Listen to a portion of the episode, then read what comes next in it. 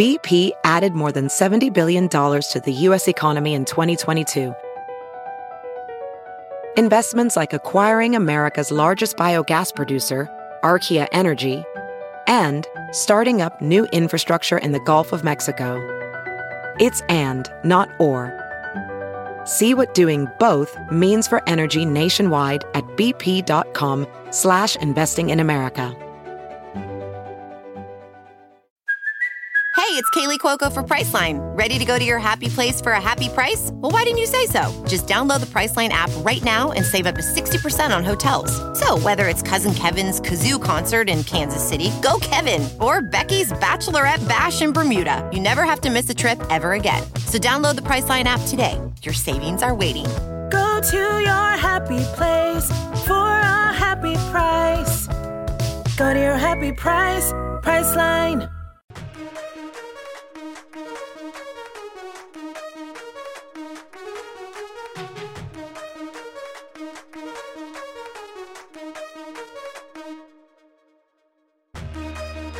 You are listening to the China Sports Insider Podcast.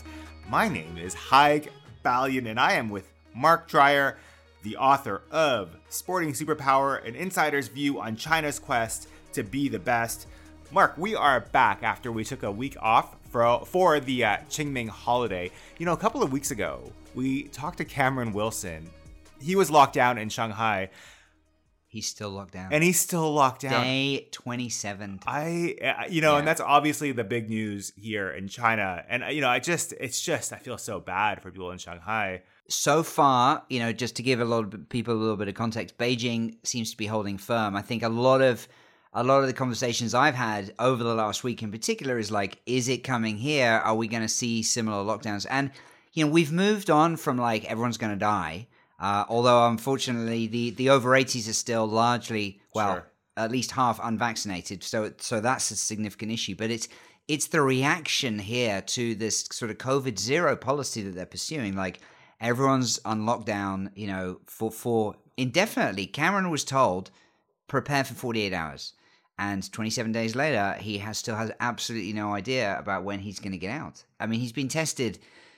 I don't know how many times at this point. I mean, he's just it's a city of 25 million. Yes, a few people have come out, but most of them are still under lockdown. Yeah, obviously, we're, we're you know, any any of our listeners in Shanghai, we're definitely thinking of you, hoping that this ends for And- you and very, elsewhere. very soon. and elsewhere. Of I course. saw one yeah. prediction uh, where it was an estimate because, of course, the just getting information right now is very tough. But Japanese bank Nomura had said that um, they figure 23 cities right now across China have um, full or, or partial lockdowns. Right. Uh, and I forget the exact number, but it was it was hundreds of millions of, of people in total who were who were potentially locked down to some extent. Well, there's a lot to talk about this week, Mark. Yeah. Uh, so we're going to talk about Zhou Guanyu, another race, uh, and another near miss. Women's ice hockey, they're killing it right now at the World Championships.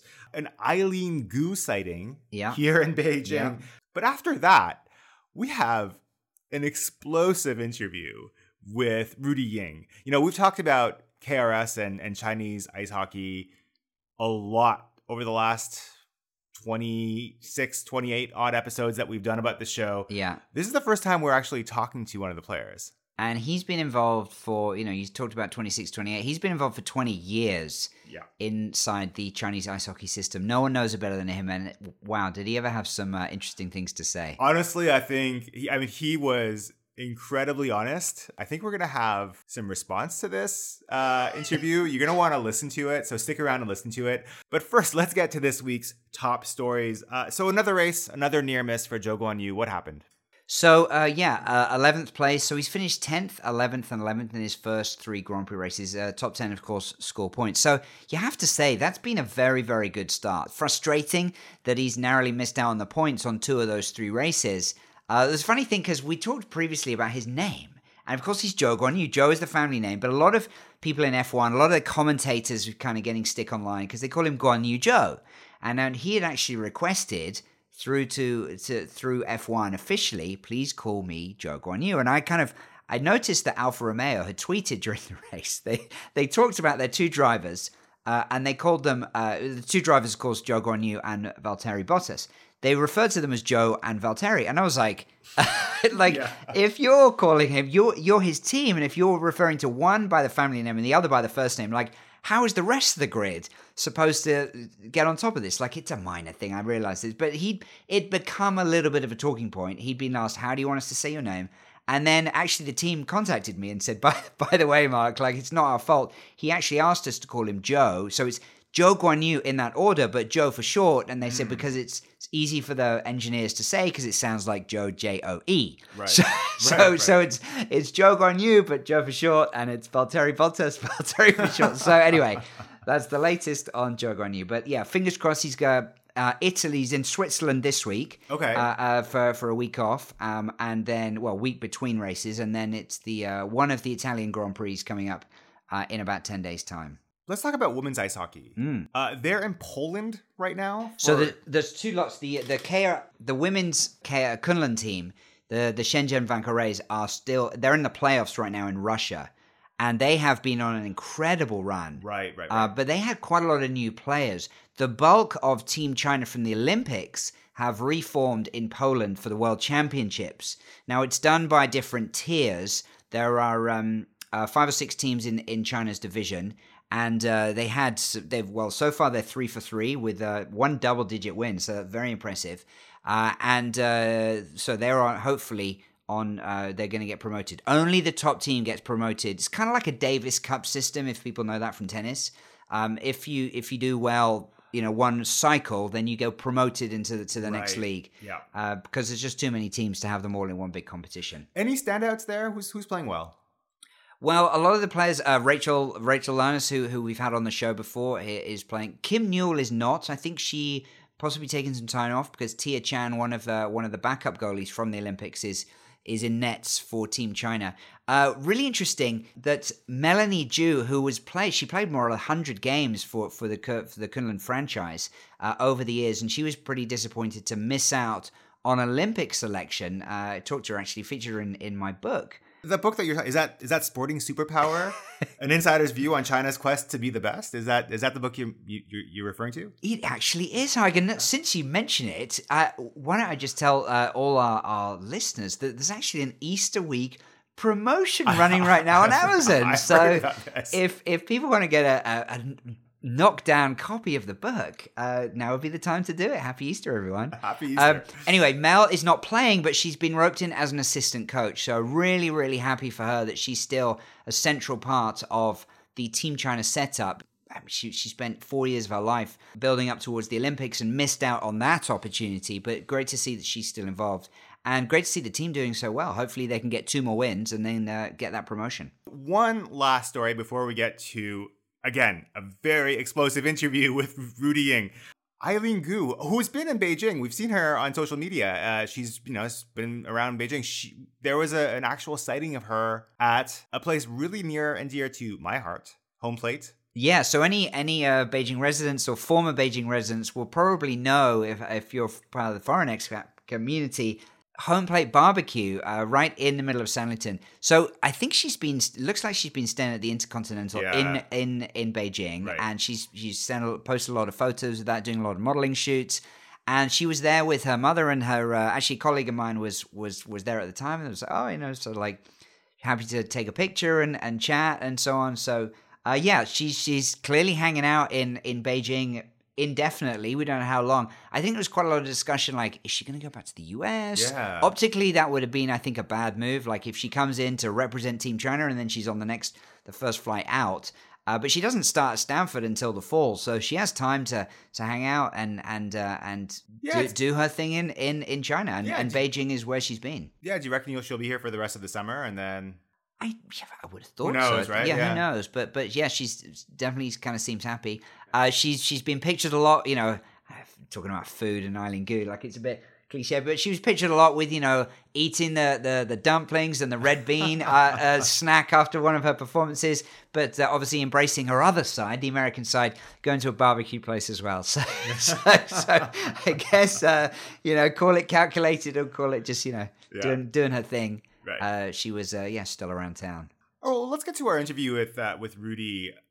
Mark, you guys have a bit of a history. Um, you've been messaging for a while now. Like, can you, can you talk about that a little bit? Like, how do you how do you know him?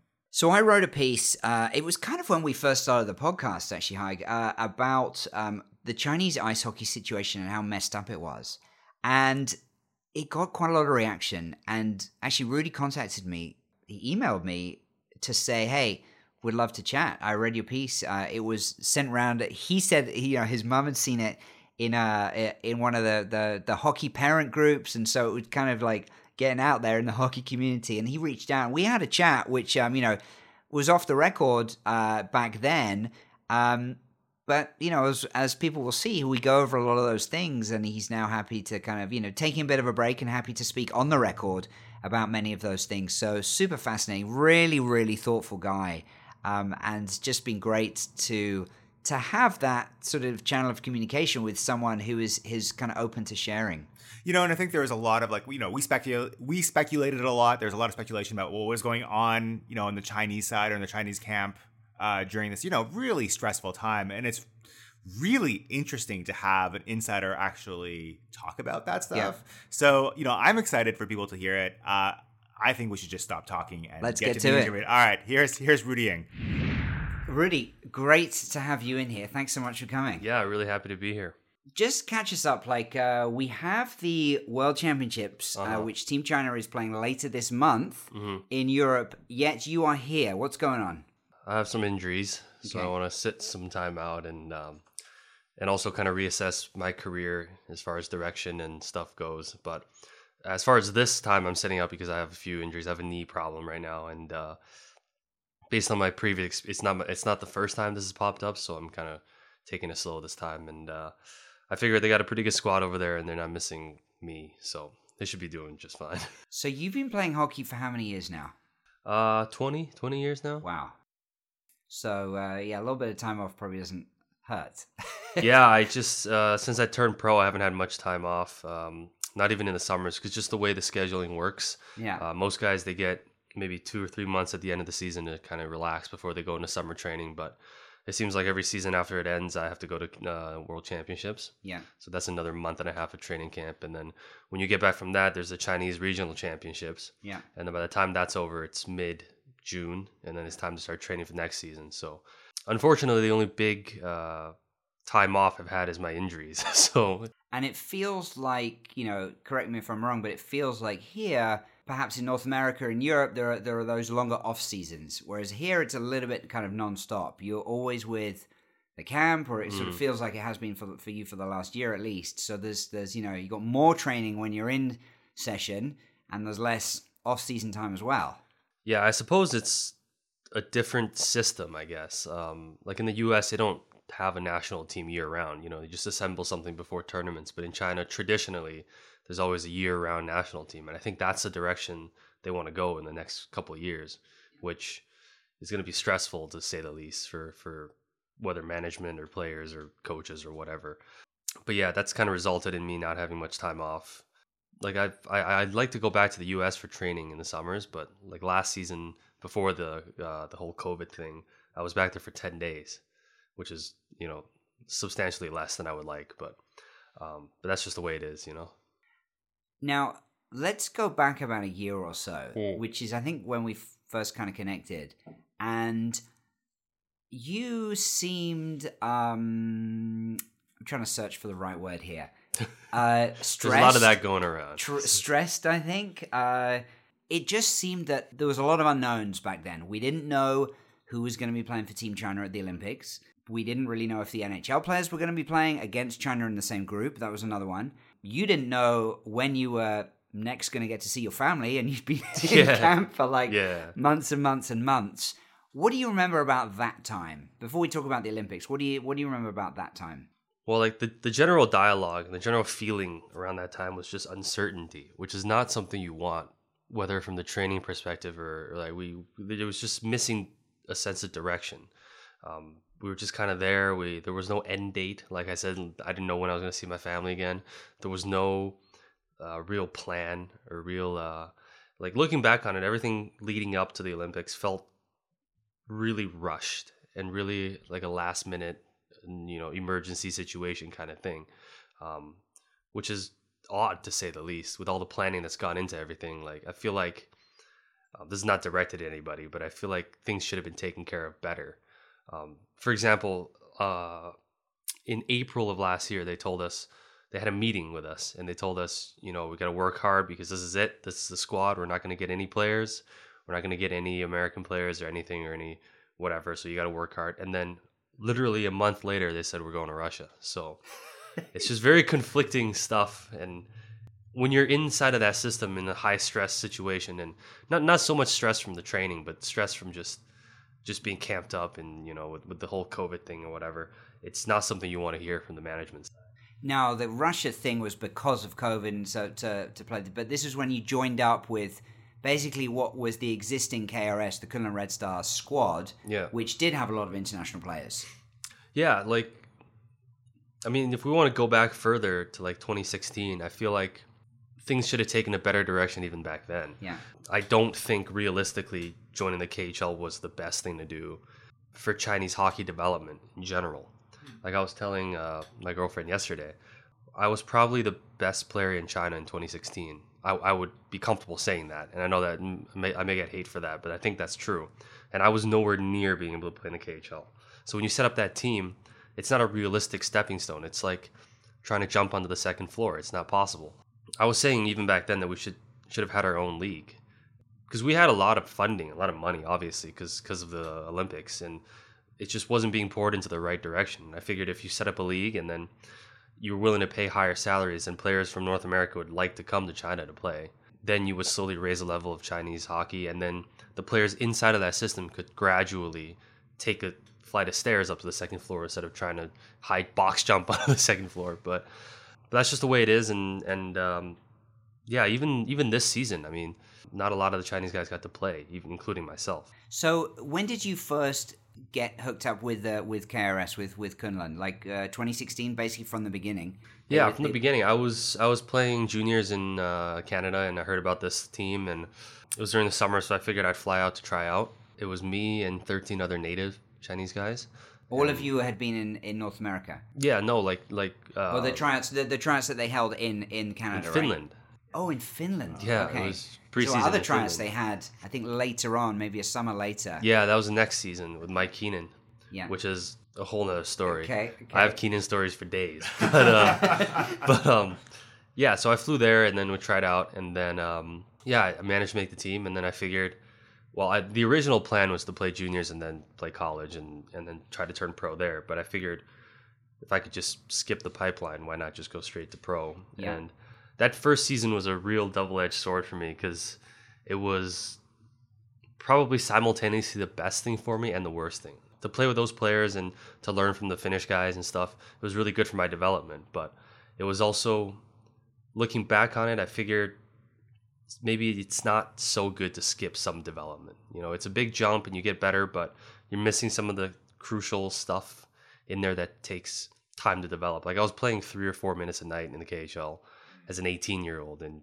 being absolutely terrified going on the ice. I improved a lot that season, but it also sort of revealed a lot of gaps in my play and Yeah. that I had to make up for. Well, I mean, you hear it a lot, like at NHL level, right? You know, Mm. the, the the top draft prospects. There's there's there's a lot of pressure to get them into the NHL, but then they're playing. If they go in earlier as an 18, 19 year old, they're playing, you know, seven, eight, nine, ten minutes a, a night instead of playing twenty plus in the AHL, where they can Yeah. develop on the power play and the penalty kill and basically all facets. And then a year later or a year and a half later, they're just ready. But yeah, it's it's a good point that you make there. Yeah, so I I mean, a lot of my faults were really revealed. Like, for for example, one of my faults is I don't know how to score goals. And I know that sounds weird, but I just like I never had a scoring touch growing up. I was always a better playmaker. Um, I, I I like I had a good shot. All my coaches told me I had a good shot, but I didn't necessarily have the right feel to know when to use it, to when to shoot it. So I was always sort of pulled up into higher levels of play. Like for example, when I was a kid, I would always play a year up, and then from then on, I would go to juniors and I would be playing when I was 15, playing with 17 year olds, and so on and so forth. And it was always good for my development because my the speed at which I think the game and play the game was always quicker, but I never developed a scoring touch at every level. So even later on in my career, I didn't really have a scoring touch. Like I get lucky once in a while. Like I, I always joke about this to my friends, but like I've never scored the same goal twice. Like I score in all different ways, which I guess is a good thing, but it's also just representation of just pure luck, I guess. In in your defense, for people who might not have seen you play much, yeah. um, I do remember one goal from maybe a couple of years ago. Mm. Absolutely unbelievable, like goal of the season contender. Uh, do you know what I'm talking about? Where you, you take it from like deep in your own end and you go through about four people and then you just oh like, the preseason. Like, was it preseason? I yeah, think that was preseason. Yeah, yeah, I mean, let me tell you, I'm a you preseason MVP. Well, you, you can score goals. I'm just saying, yeah, yeah. You can score some goals. I'm an absolute menace in exhibition games. You know, just yeah. But no, yeah, I like I can score goals. I just I I some people just seem to have a knack for finding the back of the net. and I was right. never one of them. So, okay. um, yeah, and that's one of the things I'm reflecting on in this my hiatus away from the game. I'm just going to jump in here, Rudi, and I'm going to ask you about this last year uh, with KRS mm. in, in, Russia. Now, you guys struggled this year, but you essentially had an entire season on the road. Just, just from the sense of, you know, not being at home, not being comfortable. What, what was the impact of that on, on the team, on you? No, it's you not, good. Like? not it was a little bit of a. There was a sort of a rift between the native guys and the heritage guys over there because for whatever reason, the management seemed to turn a blind eye to a lot of the heritage guy stuff, which I understand. But it's kind of you kind of want equal treatment, you know. So when we were over there, like we couldn't leave the hotel. Technically, we used to sneak out and stuff. I can say that now, but um, the heritage guys could just come and go as they please, and their families were there and whatever. And I wasn't able to go over there. Like like I, when we went over there, my I, I couldn't get family over there. I couldn't do anything. Like it was just a very different set of rules for either one so that kind of it gets stressful, you know, with the whole COVID thing being on the road even when you're home is hard in, and of itself and then you have all these rules on top of that so for example a lot of the guys um, the heritage guys you know they're from canada or the us but they're living in russia which is you know it's okay for them but they can go out to clubs you know they can go out to restaurants and go shopping whatever and it kind of makes up for it but for us we're just in the hotel all day and i got nothing to do obviously it's hard you know it's. Did you guys talk about that within within the team? Well, we we talked about it somewhat, but it's it's like it's a taboo subject, you know. It's just I feel I feel like that's the general consensus around Chinese players in the system is that you can complain all you want, but you know nothing's going to change. So, what's the point? Now you've you know obviously fluent English speak. You spent a lot mm. of time in North America in the states. Like, did you feel sort of like a bridge? Between those two groups, or were you limited in that you were pigeonholed in the I, Chinese yeah, players? I think even more pessimistic than that, I, I felt like I had an identity crisis where the Chinese players thought I was heritage, and the heritage guys thought I was Chinese. So I was kind of left alone, you know. Which I had, I had a couple friends who were kind of in the similar situation, so we kind of bonded over that. But that was always a weird thing for me, you know. From from the surface, it looks like it's a good deal, but in reality, it's kind of the opposite. And then as the season developed, it sort of seemed to me that there were kind of mandates from above as to, as they were trying to settle on the makeup of, of who's going to play in the Olympics. And of course, mm. everyone wants to, whether you're from, you know, the, you know, the heritage players, these, for, for people who, who don't know the term, like the North American recruits of, of, yeah. of you know, most of whom had some sort of Chinese uh, ethnicity or heritage.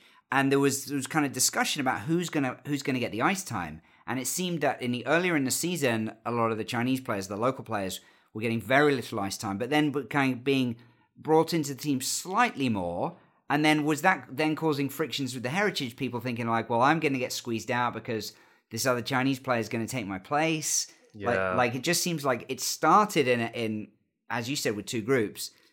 Did did things get better? You just kind of learned to live with it. Like, how did that develop as as the Olympic horizon was kind of looming. See, I don't know if I can just go all out and say everything, but um, yeah, there was a lot of there's a lot of hush and just a lot of a lot of talk around the team, and obviously a whole lot of um, you know non-satisfaction flying around. But yeah, that was obviously part of it. Was when mandates come down, all everyone has to listen, you know, and it's it's not a conventional KHL club year.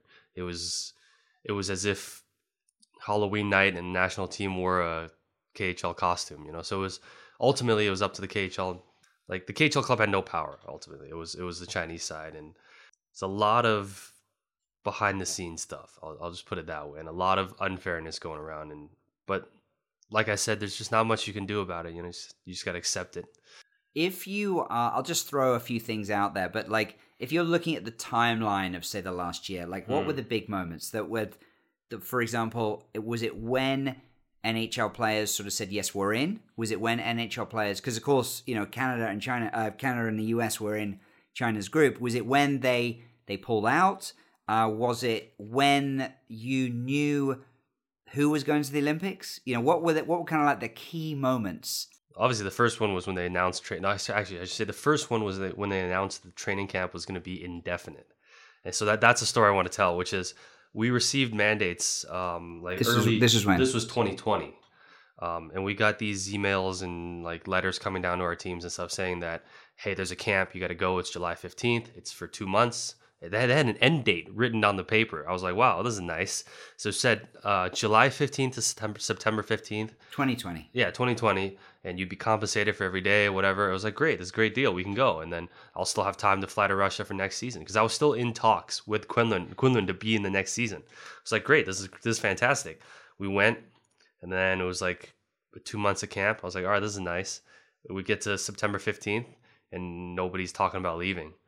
We're like, what's what's uh, what's going on here, guys? Like, and they're like, oh yeah, we've uh, we've extended the date indefinitely. It's like a Shanghai lockdown. Yeah, so you're here now. Oh no. Forever. Soon. I was like, I was like, what about? I was like, oh, you, yeah, you just get your family to ship your stuff here, and then you stay here. For, so, yeah, so we never left again. It was like we, we went home for maybe five or six days, and then you had to come back, and You never left all the way through to the Olympics. yeah, so I think I was home for less than thirty days total from in 18 months. yeah in eighteen months. And and you you know you you from from what I understand, like you're pretty close with your family, right? For some people, that would be like, hey, you I'm on the road, great, great, great. But like, you know, I think you found it had a tougher time, right? Yeah, like it's just like hockey. Like I feel like professional sports is a stressful thing in and of itself, and people don't take that into account. And especially, I have to point the finger at our team. We don't have a sports psychologist, which I think is weird because all major leagues seem to have one, and we don't. That certainly manifests itself in the performance of our team. I feel like there's a lot of internal struggles, but yeah. So you want to be in a comfortable place while you're playing hockey, and obviously, lockdown in a school is not a great place. You know. Did you guys protest at all? What what what what did you guys say? Like, what was the conversations uh, at that time? like it's just not like there's not much you can say like you can see you can they, they always said yeah you can leave whenever you want you just won't be able to play in the olympics you think well i want to play in the olympics so you know like You suck it up. yeah you suck it up and what else can you do? Like you had the freedom to leave. I was i always made this joke so when we first went there and this is another thing i gotta uh, reveal all about but when we first went there there were three captains. It was me one guy from Qiqihar and one guy from harbin and those two guys were kind of older players. Like september i want to say september 15th was the supposed release date. So they left Sept- september 16th So you all wore the C, right? Like Yeah. usually there's one captain and maybe two or three assistants, but you're all captains. Yeah, we're all captains, which is fine. Like we just, you know, in, in the Chinese culture, captains kind of take care of everyday life and whatever. And as soon as they found out it was indefinite, they left. One guy went to get married. One guy went home. They're like, you know what, screw this. They don't want to stay here all the way to the Olympics. So I stayed. I was like, great. So I became the sole captain of the team, which I was happy to be. And then, but that's what you had to do. Like they said, you can leave anytime you want. It's not like you're locked down. It's not like prison. You can leave. You just probably can't come back. And obviously, I wanted to at least finish my career on a high note. So I thought, gotta suck it up. We was, we were joking too. There was like 18 guys at camp, like 15 of whom had girlfriends coming into the camp, and by the end, none, they were all single because it was.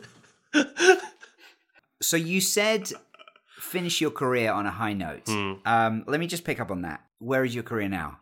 And and and you're sitting out. You know, you said you talked about injuries earlier for the World Championships. Yeah. But are you still planning to play hockey? Well, I, I'm gonna decide after I recover from this injury, but I'm I'm undecided because of a lot of factors. One is obviously I love the sport and I love playing it, but in the past few seasons I've had a pretty pessimistic revelation, um, or you could just say it's a realistic realization, which is that maybe I'm not hundred percent cut out for the sport. What I mean by that is the game is developed in such a way that talent is foremost in in all aspects. So when I first when I grew up playing, I, I lived in Chicago, and my favorite player was Patrick Kane because he had unbelievable skill. Um, so I kind of modeled my game after that because I wasn't the biggest guy growing up, and I wasn't the strongest or the fastest.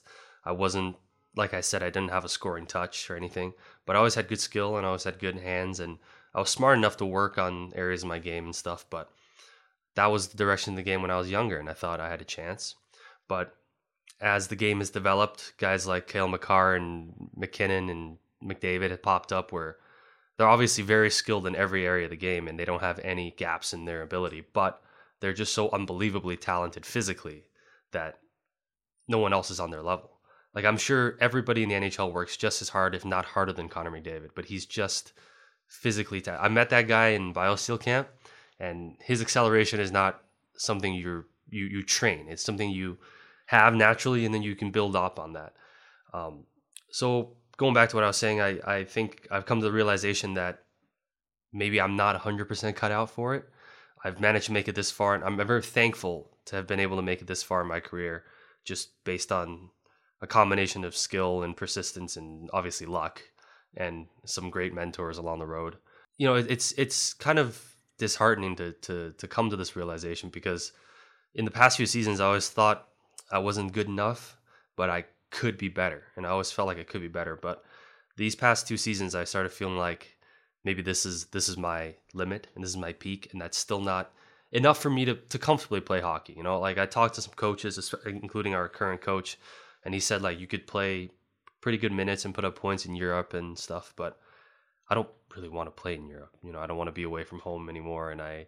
Um, so yeah, that's that's the kind of awkward spot that I'm at now for my career. So I have to do a lot of thinking about whether or not I find it worth it to keep playing, to to suffer through a lot of yeah, to suffer through a lot of the you know the hardships of hockey and to to try to enjoy what I love about the sport. So I'm trying to weigh the pros and cons and see where it goes from here.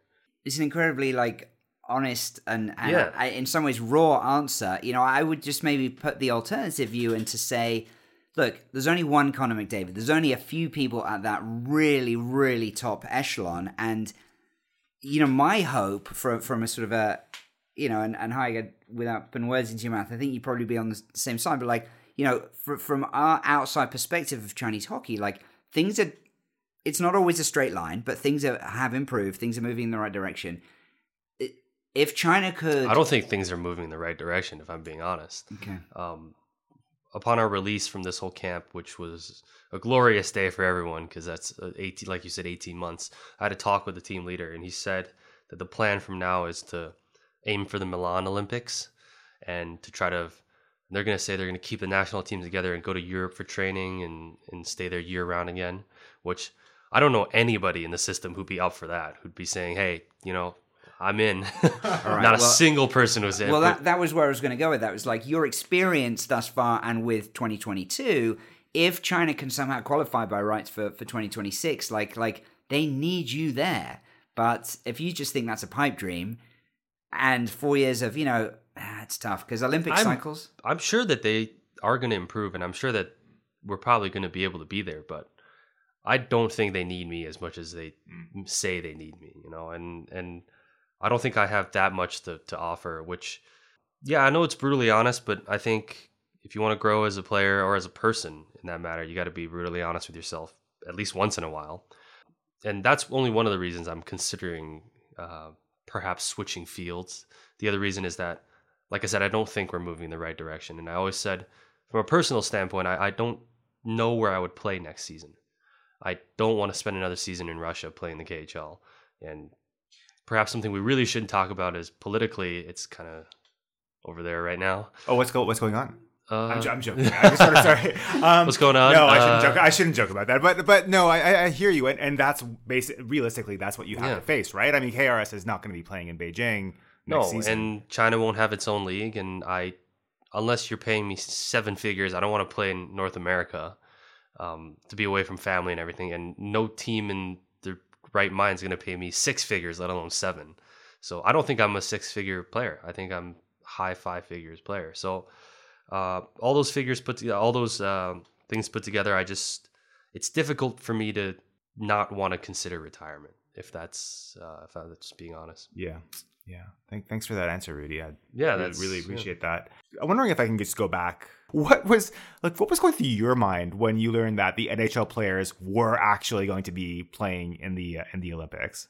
If I'm being brutally honest, when they said the NHL players are going to be playing, I really hope Luc Tardif pulled this out because is it Luc Tardif? No, At the time, it was René Fasel. So, so the the the double I Yeah. uh, uh, HF uh, president. Because if like if I'm being honest, it, it doesn't look good on your country to, to play if because if the NHL guys are there, it's it's double digits for sure, and high double digits. So when you say high double digits, twenty to thirty, I think. Okay. Yeah, even if like because back then the narrative was that there were not going to be heritage guys. Yeah, there yeah, wasn't going to be heritage guys. It's at least twenty or thirty, which I'm yeah. And I, I always thought it wasn't a good look for China to, to get pummeled at that stage, and it would look better if we withdrew, because it would be Yeah, as if we were capable of admitting our own faults and being honest with ourselves. And I think that garners a certain respect from other countries, not just from a sports perspective, but from a political perspective. But yeah, like for, for me, it just it just didn't seem like a very good prospect of just being that embarrassed on that stage, you know. And obviously, it was good to find out how it turned out, which is the NHL guys didn't come, and we had heritage guys and whatever. And still, it wasn't the prettiest of scores, but I thought it looked better than it could have potentially been. yeah, yeah, yeah, Yeah. No, I mean like like the the final game I think was uh well it ended up seven two, but like a ga- you know a real game against a, a decent Canada side with some NHL you know past and future stars in there. Like it was it was a pretty solid showing I think. I want to ask about the Olympics and a few things on that, but like you'd already talked about kind of how you guys were in separate camps with kind of like the the Hmm. you know that the local players and then the North American recruits. It later came out that that some of the North Americans, well, or p- potentially all of them, didn't even have Chinese passports. At least some of them have said this. Like like They've said this, so I'm not the one uh, spilling the beans, right? so what do you know about that and like what were people it's like it seems pretty bizarre uh, the way it was phrased by one player was they were given what he termed as a sports passport but he didn't have to give up his previous citizenship and he could still represent he was eligible to represent china was there a sense that these guys were again i'm putting you on the spot here but was there a sense that these guys were, were were all in like were they just happy to play in the Olympics? Were they kind of pulling for China? Was there a spectrum? I think even among the heritage guys, my views were very split on um, their attitudes towards the thing. Which, like, there were some. I'm not going to name any players, but there were some players who spent a fair amount of time in China with Chinese blood and heritage, and, and didn't bother to learn one word of Chinese. And on the on the other side of that spectrum, there were players who didn't have a single ounce of Chinese blood, who bought into the system more than far more than the other ones did. So. I had a lot of respect for that. And one of the players, I, I went up to him before the first game and during warmups, and I just told him, um, like, I don't know, because cause it was weird for him because obviously his home country's on the other side. So I told him, um, like, I don't know if he felt the sort of pride that we Chinese players felt playing for China, but I told him that I'm pretty proud of him for what he did and, and all the stuff that he gave up. And yeah, I would say the general consensus is is that nobody bought in, if I'm being honest. For a lot of the players, it felt as if they had no real reason to say no, so they just kind of went along with it. For other players, it was, if I'm being brutally honest, I think it was for money. Not so far, not so much as we gave them money to play in the Olympics, but they wanted to build a good relationship with the club from which country that they were going to represent that would support them. Like there were a lot of players that came into the system and fell out. I'm talking about Kunlun, um, who were making bizarre amounts of money that, that were far more than what they were worth. And I have to say that I'm one of those people who made probably way more than I probably should have, but certainly not on the levels that some of these guys are making. And some of these guys were were like when we were going to clubs and getting drunk and stuff, they would say that to me face to face. They were like, "Oh, like I, I couldn't make this money anywhere else." But you know, we all knew that, and um, that was the sort of the the harsh reality behind it. Is that even in the locker room, you felt there was no real sense of pride. And like, it, I mean, if you were reconnecting with your roots, you got to at least learn the language a little bit. You got to at least immerse yourself in the culture a little bit. And I, I didn't see that at all in the five years that I was with this team. Clubs sometimes have like these team bonding exercises, and you know, did you how well, did that kind of thing happen? Like, it sounds like you guys just weren't gelled at all. Uh, we we had years where we tried to do team bonding and stuff, but it was always from the professional team perspective. You know, uh, I think directionally speaking, when Kunlun was set up, it was meant to be this pipeline to the KHL, uh, to, to the uh, Olympics. But every year they were treated as just another team in the KHL. So we did team bonding stuff as another team in the KHL with nothing to do with China. I mean, if these players really were going to buy in, which I don't really blame them for not buying in, it, it was like this, right? So the first year there weren't a lot of heritage guys. The second year they all came pouring in because they saw how much money you could make from this team. And in, if you wanted to make this money, you had to at least somehow convince the management that you bought into the system. Otherwise, they wouldn't keep you around. So yeah, like there, there were guys that just they couldn't be making this money anywhere else. Mm-hmm. And I don't want to single anyone out, but they they they are welcome to go on Twitter and yell at me, even though I don't have a Twitter account. But they they all have nothing to say because they know it's the truth. I mean, oh, look on the plus side, like who who of the heritage people did you feel closest to? Like who did you bond with that you know and have at least some kind of relationship with? Uh, Jeremy Smith, the goalie.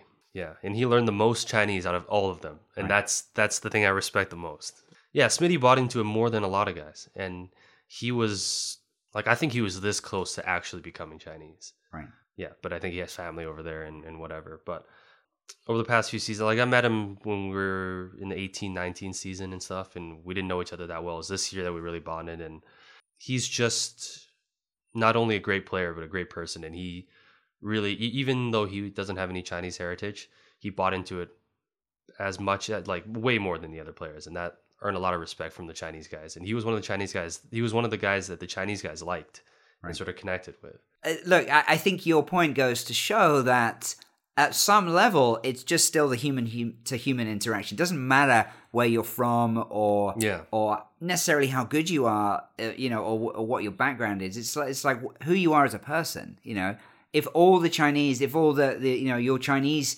local teammates kind of really respected Jeremy Smith, you know, just because of the kind of person he was, you know, that Yeah. that that that says a lot. I think. Yeah, and I, I, I always try to surround myself, whether on a team or in life, with these kind of people. Smitty, Smitty, as we call him, he's just he kind of he doesn't really play with all the other guys either. He kind of keeps to himself, and he has a group of friends that he likes, and he garnered a lot of respect from all the guys, and he was always very open to Chinese ideas and and um, like food, for example. We were in China, we'd take him to Chinese restaurants, and he just you know he like we saw him ordering Chinese takeout instead of like getting uh, the stuff. And then while meanwhile we had other players who just ordered Wagas and Element Fresh every day, and you know so Uh, sounds like my daughter. yeah. So I mean, coming from a guy who had no Chinese heritage, that's something that you, you respect a lot. just this last year has been sounds like it's just really really Mm. difficult. Can you point to any positives in the last year? Any positives? Uh, it's over, and I mean, look, you played at the Olympics. Like, like what's Yeah, the be- obviously, I I mean, talk mean- about the Olympics. What's the highlight there for you? I think just when we were at the opening ceremony and you're walking out and seeing everything, and I made a video um, that I put online. In that moment, I feel like you really do feel like all of that stuff is worth it.